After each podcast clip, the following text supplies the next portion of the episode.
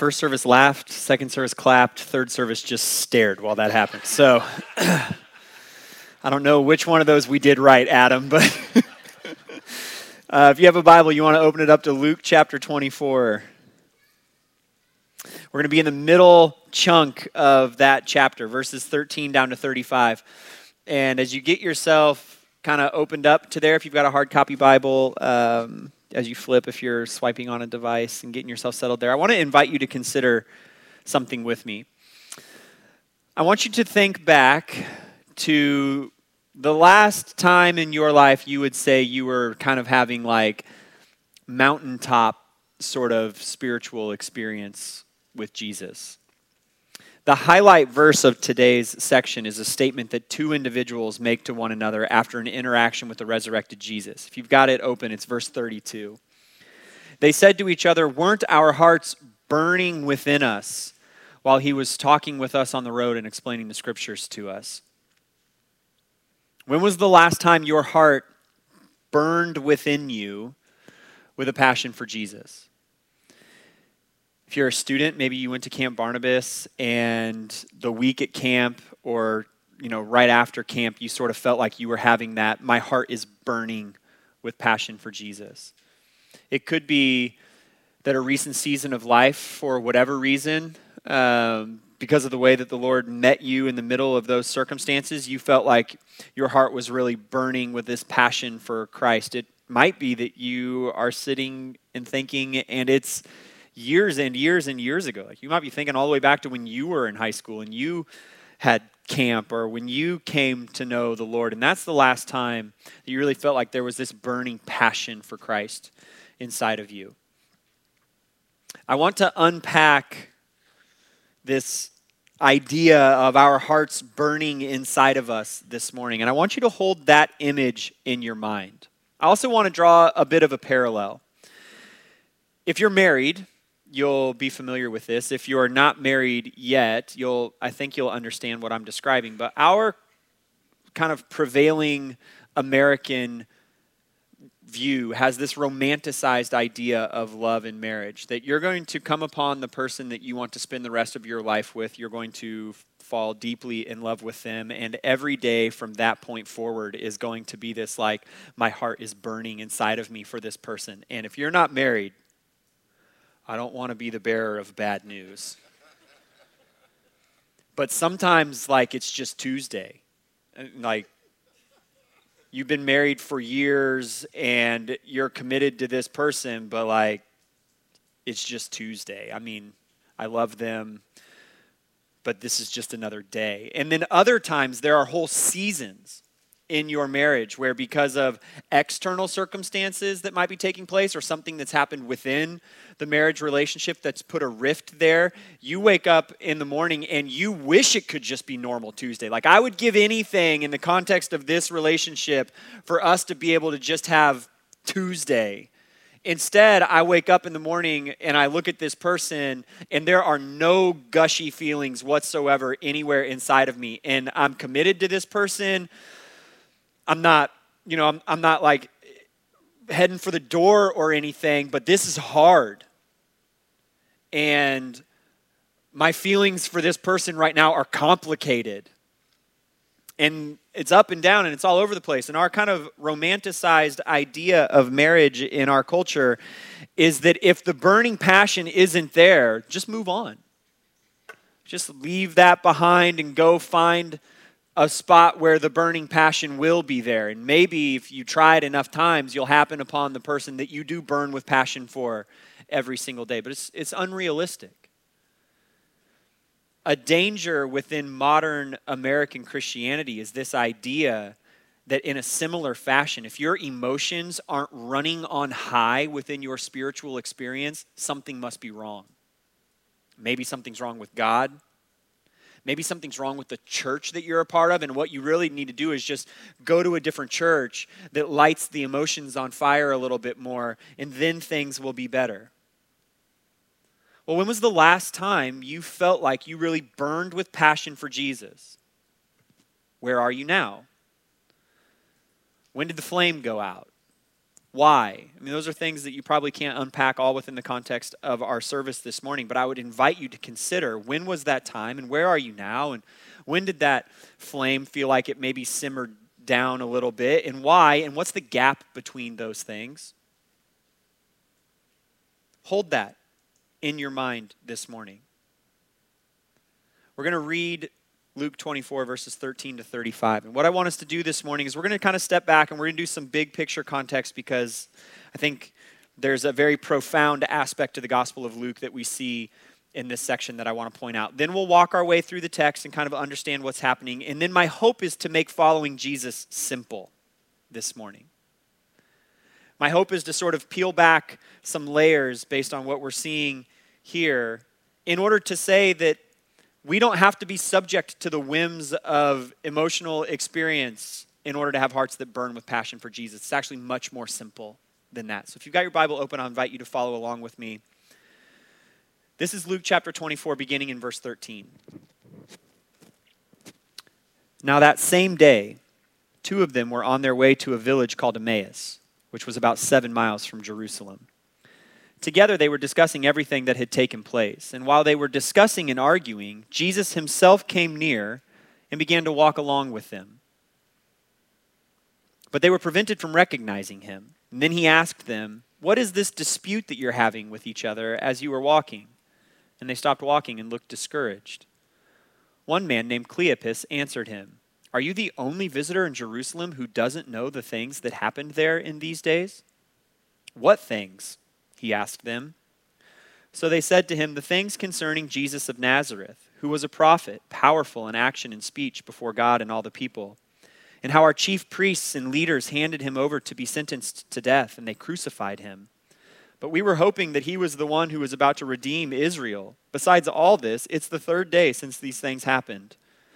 Moreover, some women from our group astounded us. They arrived early at the tomb when they didn't find his body, they came and reported that they had seen a vision of angels who said he was alive. Some of those who were with us went to the tomb and found it just as the women had said, but they didn't see him.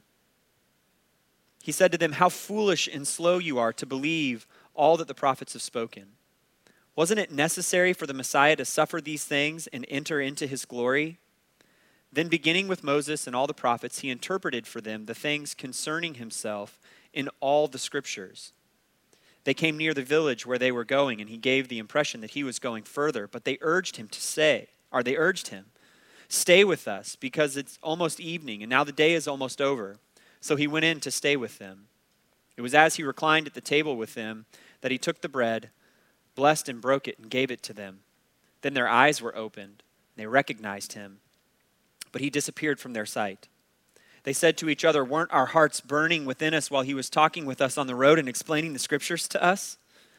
That very hour they got up and returned to Jerusalem. They found the eleven and those with them gathered together who said, The Lord has truly been raised and has appeared to Simon. Then they began to describe what happened on the road and how he had made known to them, or how he was made known to them in the breaking of bread. Let's pray. God, we thank you for your word. God, I pray that as your spirit here among us takes the truth of your word and opens our hearts and minds to it, God, that we would just rest and rejoice in the presence of Jesus. God, would you help us to see him clearly in your word? And would his presence and the clarity of who he is cause our hearts to burn within us with a passion for him and for his glory. We pray in Jesus' name. Amen. Landing place this morning is this that the presence and reality of Jesus light a flame in the hearts of his people. The presence and the reality of Jesus light a flame in the hearts of his people. Let's start big picture. Last week I broke Luke 24 into three pieces. Verses 1 through 12 is the tomb account on resurrection morning. Some women go there, and the most notable thing in the whole chunk there is that Jesus is not present. In fact, that's the thing that gets them excited. He's not there. Then in verses 13 to 35, two men have an experience where they actually lay eyes on the resurrected Jesus. Now, there's a lot that's in there, and we'll walk our way through it, but they actually see with their own eyes Jesus resurrected. And then in verses 36 to 52, Jesus among the disciples there, there's the reality of resurrected, authoritative, and ascended Jesus. This morning, I want to offer you a second way to think about this chapter. The word open is used three different times, once in each one of those sections. In the first account, verses 1 through 12, it's the tomb that's open and it's empty. No body there. In verses 13 through 35, it is the uh, eyes of these two disciples in verse 31 that are opened and they recognize Jesus. In verses 36 down to 52, it's the minds of the disciples that are opened and they understand the scriptures.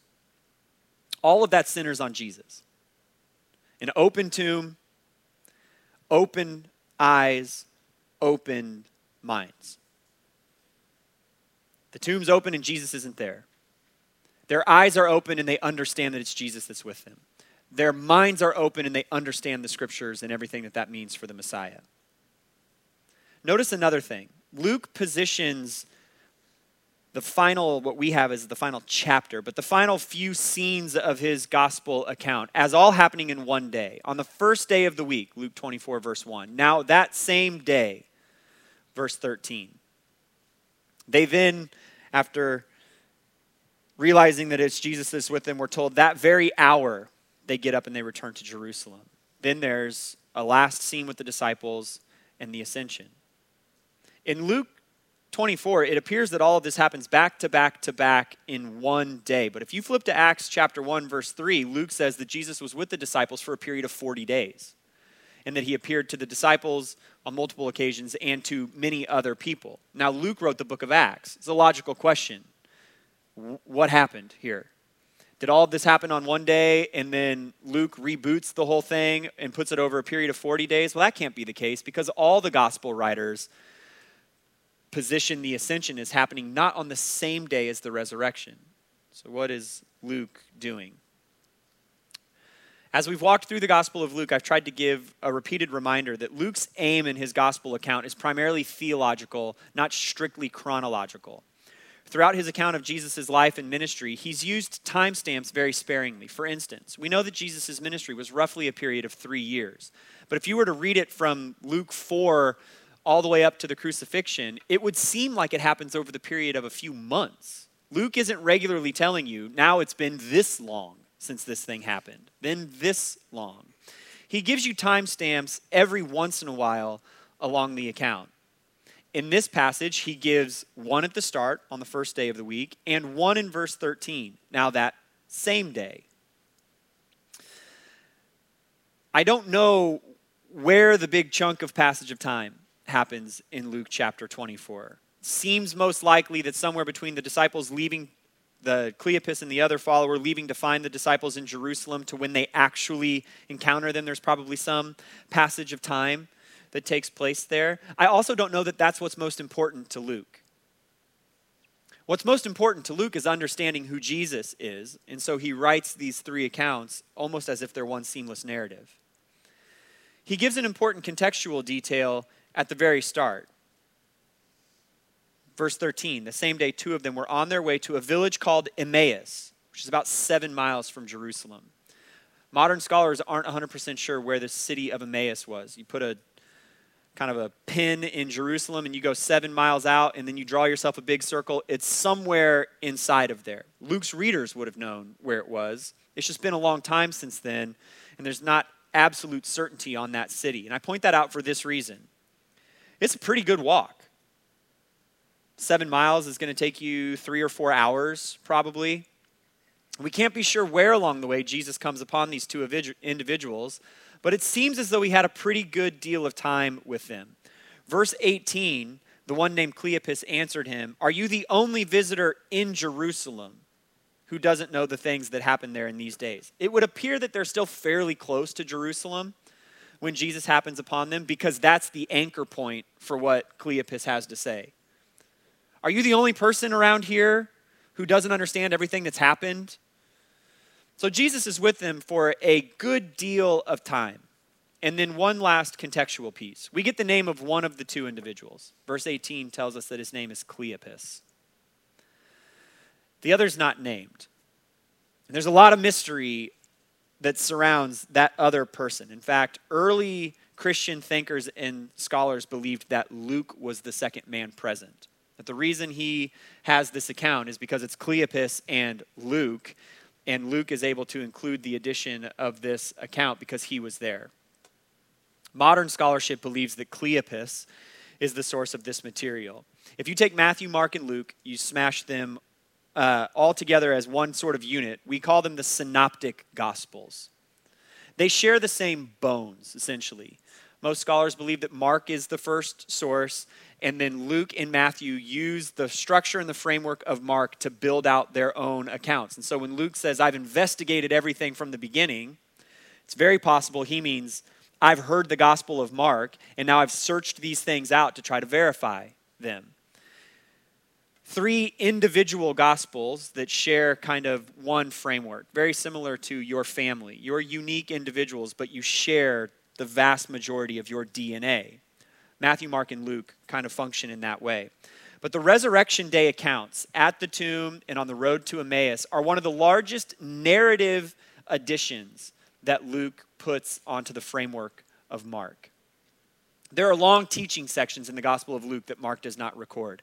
But narrative, this is one of the biggest chunks of that. And modern scholars believe that it's because Luke knows Cleopas.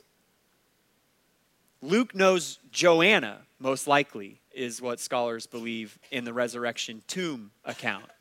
And so, what is Luke doing? He's citing his sources, essentially. Now, in modern scholarship, we put little footnotes down at the bottom and we say where we got our material from so that someone can go find it. In ancient days, Luke is doing his level best to say, don't take my word for it. Go find Joanna. She'll tell you about the tomb. Go find Cleopas. He'll tell you about this walk. And when was it?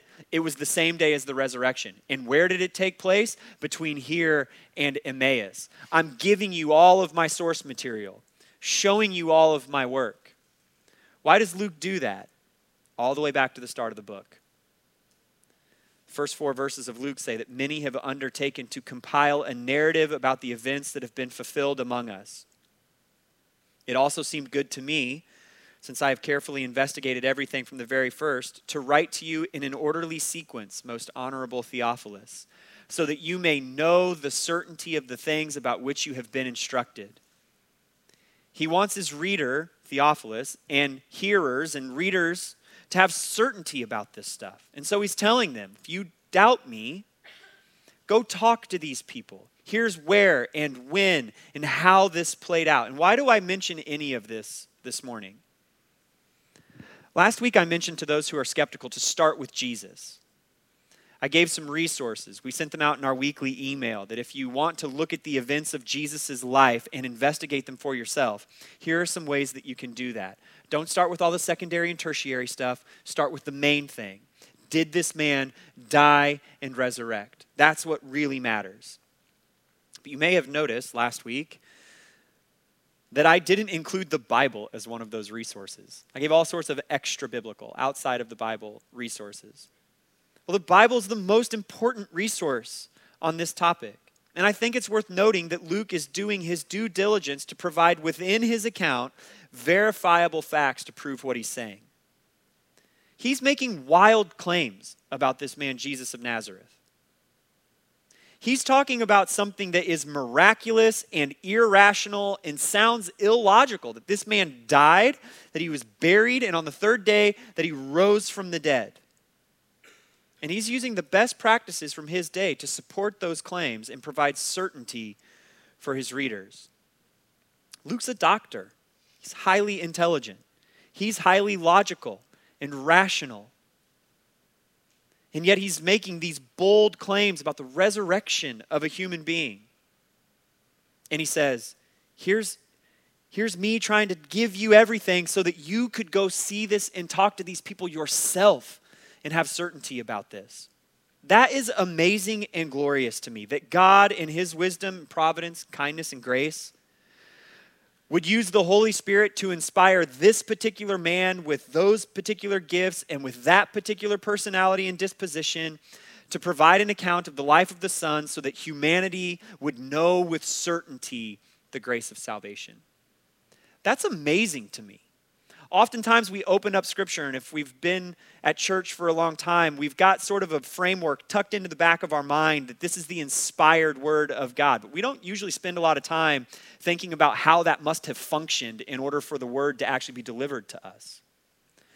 Well, God chose actual people and inspired them by the Holy Spirit, and then allowed the Spirit to use that person's gifts and passions and intellect and disposition and personality to produce for you the revelation of the gospel.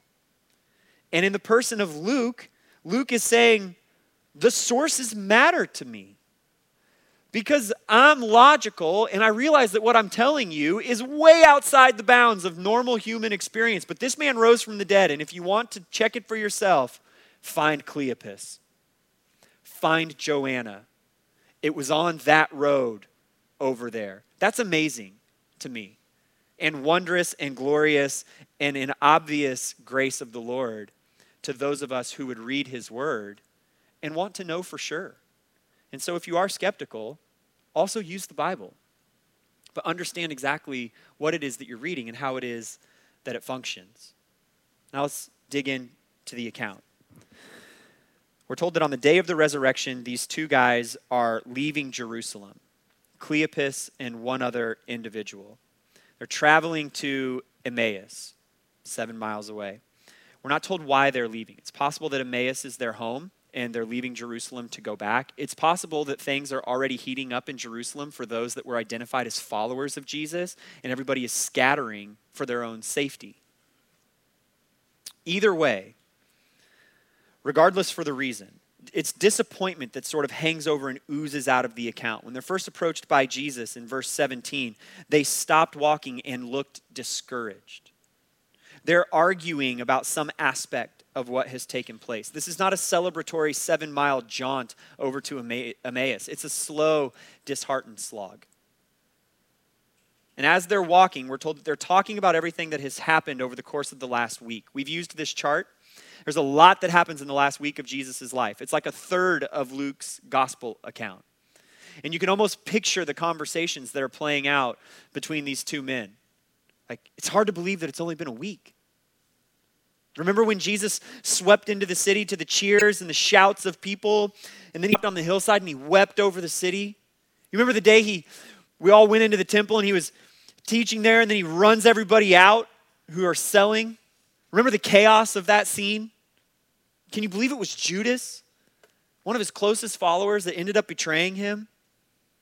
Yeah, I'll never get the image out of my head of Jesus carrying that cross outside the city and they grabbed that random man. What was his name? Simon?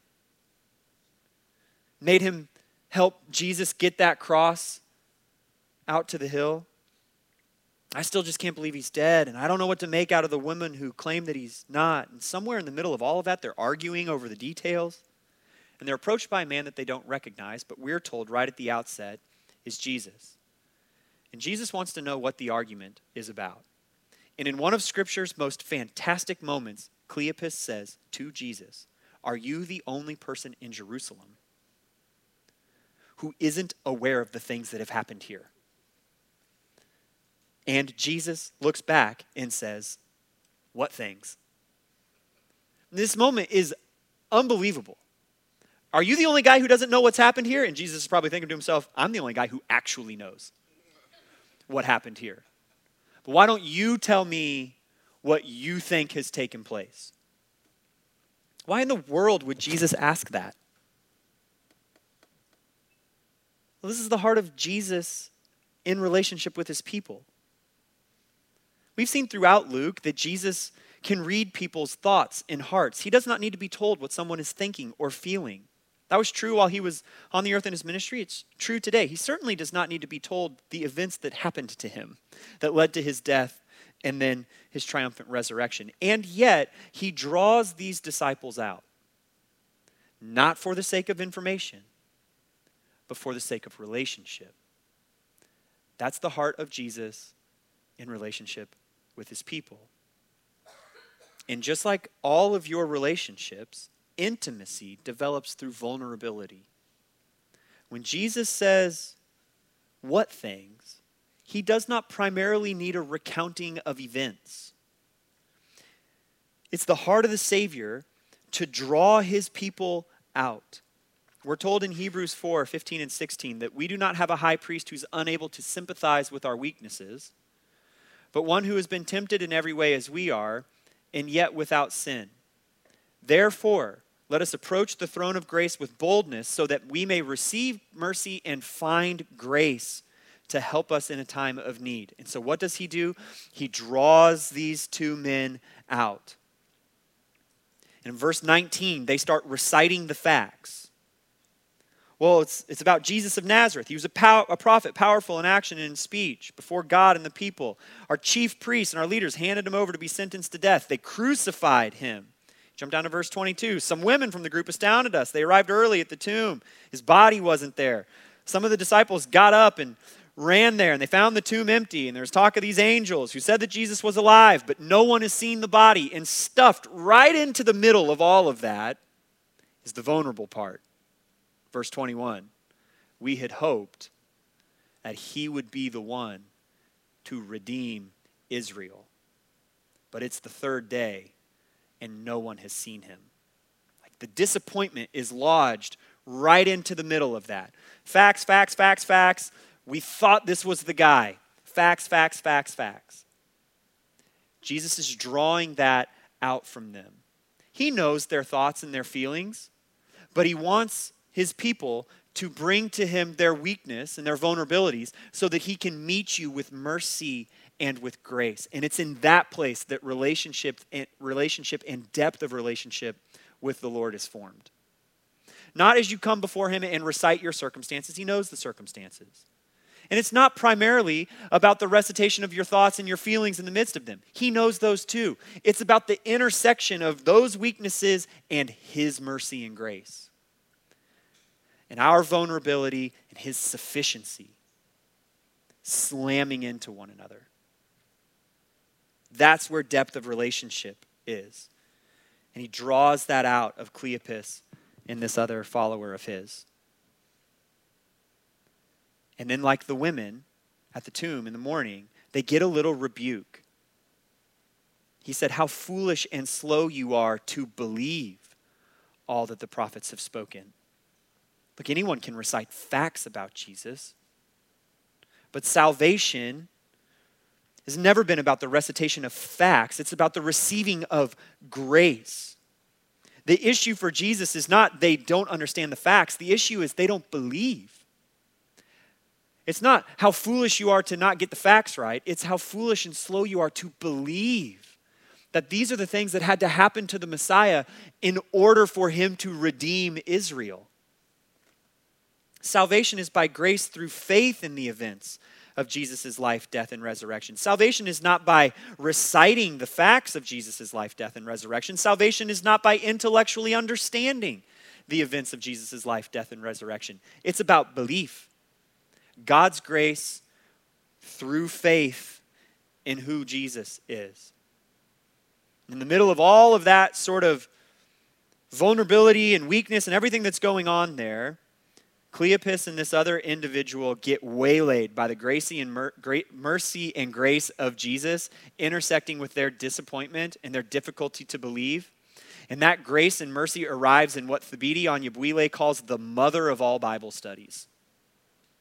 Jesus says, Wasn't it necessary for the Messiah to suffer these things and enter into his glory?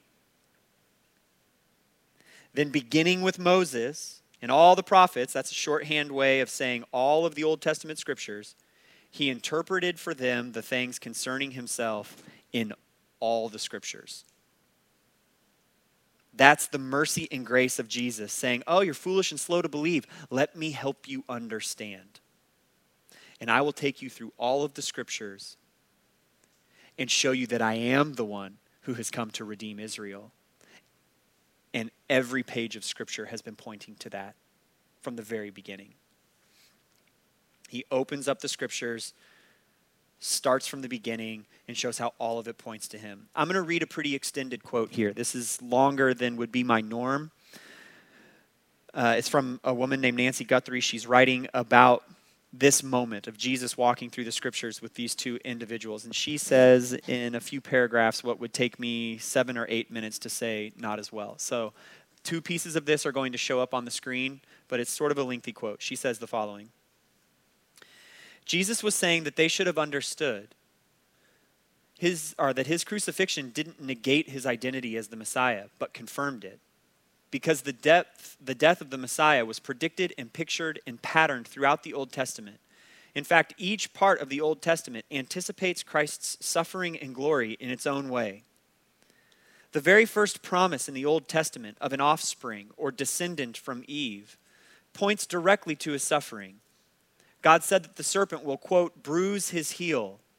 So, from the first time a Savior was promised in the Old Testament, it was clear that the promised one would suffer but would emerge from that suffering as victor, putting an end to evil and suffering.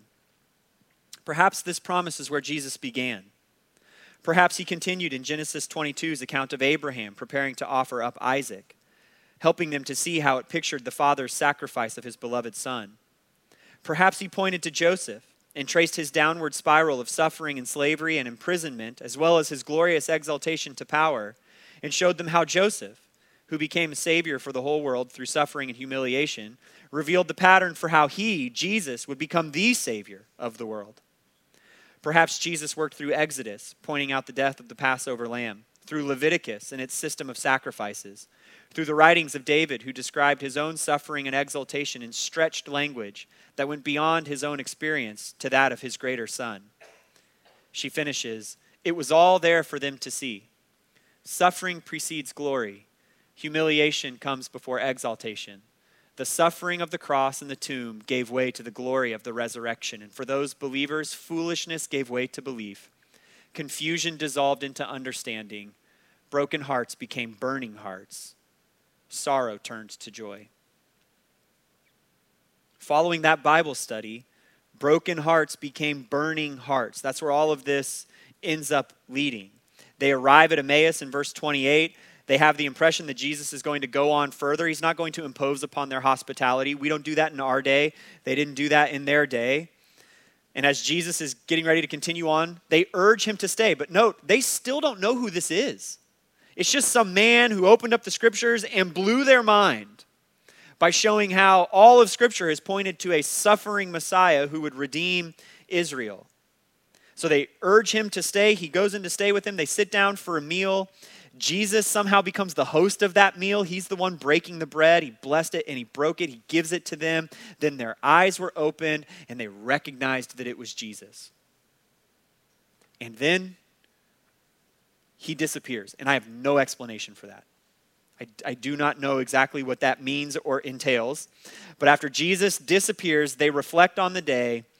And in verse 32, they said to each other, Weren't our hearts burning within us? While he was talking to us on the road and explaining the scriptures to us. That very hour, they got up and returned to Jerusalem. They found the eleven and those with them gathered together. And it's the eleven who say, The Lord has truly been raised and has appeared to Simon. So by the time these two get there and encounter the disciples, others have seen the resurrected Jesus. Simon has. We don't get any details on it. But then Cleopas and this other man begin to describe what happened to them, and everyone's rejoicing in the fact that we now have evidence. We've seen Jesus is resurrected and alive. The women saw the empty tomb, they heard the encouragement of the angels. Simon Peter, at some point, saw the resurrected Jesus. These two men see Jesus, heard him teach the scriptures. And now there's confirmation. He's resurrected. This is the Redeemer of Israel, the Savior of the world. And now, pastorally, here's what I want to offer you this morning it is the presence and the reality of Jesus that light a flame in the hearts of his people. Hearts that burn with a passion for Jesus do not have to be some mystical, magical, difficult, confounding, fleeting thing. Think about our passage this morning. What was happening when Cleopas and the other follower of Jesus had hearts that were burning within them? They were with Jesus, and from Scripture they saw him clearly. That's it. It's not complicated or difficult. There's the presence of Jesus and the reality of who he is, and those two things together cause these hearts to burn with passion. Let's just take both of those briefly. If we're going to be people who have hearts that burn with a passion for Jesus, we would be wise to consider, acknowledge, and enjoy the continual presence of Christ. This is, the, this is one of the great glories of life with Jesus on this side of his death, resurrection, and ascension. We're not bound to time and space interaction with Jesus like the disciples were. We can be and we are with Jesus all the time. Thanks to his sending of the Spirit. If you've been saved by God's grace through faith in Jesus, then you are always with him because he sealed you with his Spirit. In the Gospel of John, Jesus literally tells the disciples that it will be to their benefit for him to go away and for the Spirit to come. And this is why. You're always with him. Our problem in this arena is not with Jesus' presence, it's with our awareness of and enjoyment of his presence. We're often too busy, too distracted, or too interested in the fleeting things of this world to stop, consider, acknowledge, and enjoy the presence of Christ in our midst. I'll say that again. Our problem in this realm is not with Jesus' presence. Our problem is with our awareness and enjoyment of his presence because we're often too busy, too distracted, or too interested in the fleeting things of this world to stop, consider, acknowledge, and enjoy the presence of Christ in our midst.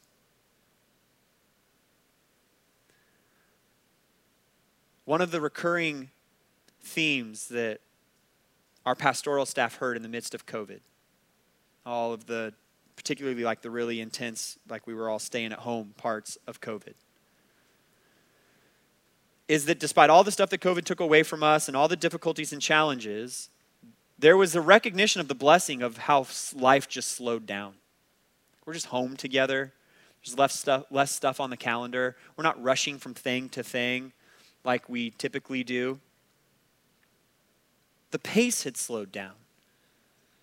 And then, as soon as we sort of started getting life and society back to normal, it was not very long before people were lamenting the busyness. Ah, we're just back to running around like crazy. We got sports practices all the time, and we got these other engagements that we need to go to, and I just sort of missed the slowness.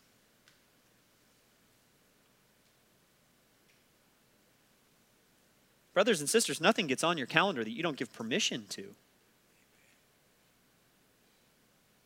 Like you've got to you've got to give permission to that thing to be on your calendar. And so one encouragement in this arena would be slow down the pace of your life. Decide what level of busyness you want to endure and then schedule toward that. You're the keeper of your calendar. You're the one who sets the pace of your life. And it's not just the pace of our life that's sort of out of control, it's the pace of our minds. We have devices at our disposal 24 hours a day that have an endless stream of social media feeds and content and media consumption. And for most of us, from the moment we wake up and grab that phone and we see the notifications we missed overnight to the moment we lay down, and typically we're not yet tired, so we lay down and we scroll endlessly on Facebook or Instagram. We're watching videos until it's finally time to go to sleep. Your brain never gets a break and you go at breakneck speed from the moment you wake up to the moment you lay down. And with a pace of life that's out of control and the pace of our mind racing out of control, it's no surprise that the pace of our hearts are too fast for us to stop and consider and acknowledge and enjoy the presence of the Savior among us. It's hard for our heart to see the glory of God in the world around us. It's hard to slow our heart down enough to look for the movement or the presence of Christ in our daily circumstances. I mean, even think about Sunday mornings. I mean, one thing that's like hardwired into being a follower of Jesus is that there's this point on Sunday mornings where we block out the schedule so that we can literally stop the pace of our life and come into a place like this, slow our minds down so that we can think about the wonder of the gospel and allow our hearts to engage with the presence of Christ. And yet, we often allow the demands of the rest of our lives to encroach upon this time. So we're not regularly stopping to worship together. Sometimes we're in here and we're using our phone as our Bible or whatever, and so we're doing our best to track along, but we keep getting the notifications across the top that so and so has texted or such and such an email has come in or during the Chiefs season, you get the notification in third service that the Chiefs have scored or the other team has scored and we're doing our best to stay focused, but our minds are racing the whole time. And then it's time to enter into worship through song, and we're thinking about the argument that we had in the car on the way here, or we don't like this particular song, and so our hearts are having trouble engaging. And we do that for a few months on end, and we look around our church and we say, There's a problem with this place. I don't feel God here. Well, did you give yourself any, like, did you participate enough that you would have any chance? To have stopped and acknowledged and enjoyed the presence of the Lord and among the body of believers that you came to worship with? Oh, well, I'll just think I'll go somewhere else. Well, I'll tell you, it's not going to be any better anywhere else. Like, this place is not perfect. It doesn't match everybody's sensibilities or preferences or whatever the case might be. There are wonderful churches all around Liberty in the Northland that you could go to, but the presence of the Lord is not housed inside of here. And if we, like, get the songs right, then we'll really feel Him. The presence of the Lord comes in with the people of the Lord. And so every Sunday when our church gathers, the presence of the Lord is among us because He's in us. We're in Him. And we've got to be able to stop long enough to consider and acknowledge and enjoy the presence of the Lord. Then there's a second piece of this. If we want hearts that burn with passion inside of us, we need to be intentional in the lifelong pursuit of seeing Jesus clearly. Now, you might say, Tim, these two didn't even know that it was Jesus. And one of the beauties of this passage is that they saw Jesus clearly the same way we teach our hearts and our minds to see Jesus clearly through Scripture. Jesus opened up the Scripture for them, and then they saw him clearly. These two things work together. We get better at seeing and acknowledging and enjoying the presence of Jesus in our midst when we increasingly learn the truth and the fullness of who he is as he's been revealed to us in Scripture the way we see him clearly is to cut through all the outside opinions that there are about Jesus and about Christianity and to go to the pages of Scripture and see him there. Pick your page. The Old Testament narrative displays humanity's deep need for him and God's faithfulness to send the Savior, his Son, on behalf of his people. The Old Testament prophets predict and proclaim and point to his future arrival. The Gospels describe him and his ministry. The epistles explains what it means to live in response to him and to the gospel. Revelation reminds us that he's going to return and everything that that entails. Pick your page. The Savior is there and you can get to know him clearly, but you've got to pick a page. You got to slow down long enough to read and commit your life to the process of understanding him clearly as he's been revealed to us in Scripture. And the great joy in this is that, like Cleopas and his buddy, you have the presence of Christ with you in the person of the Holy Spirit to help you see Jesus clearly. You don't have to do this on your own. You're not left to the task solo. Take a walk with Jesus through the pages of Scripture and allow Him, by the power of His, His Spirit, to interpret for you the things concerning Himself in all of Scripture. And as we slow life down so that we can enjoy the presence of Jesus and we engage in the process of seeing the reality of Jesus, he lights a flame in the hearts of his people. If we want hearts that burn within us with a passion for Jesus, we ought to rejoice and rest in his presence and commit ourselves to seeing him clearly in Scripture. That can be the daily lived experience for every follower of Jesus. It doesn't have to be something that's only available at certain times. It doesn't have to be this mysterious thing that we're trying to pin down with the right worship service or the right place or a manicured week at camp or whatever the case might be. There will always be highs and lows, the ebbs and flows of emotion, just like in any relationship as you walk with Jesus. But one thing that we can do is raise the floor by regularly rejoicing in his presence and seeing him clearly in Scripture so that the lows aren't so low, so that our hearts burn with passion. And sometimes that passion gets stoked up another level because of something, and sometimes it comes down to just a low boil all the time inside the hearts of his people. One of the ways that we do this within the context of our services is through taking communion. We enjoy the presence of the Lord, we see him clearly. We want to do that this morning. So if you're someone who's going to pass out the elements, we take these and begin to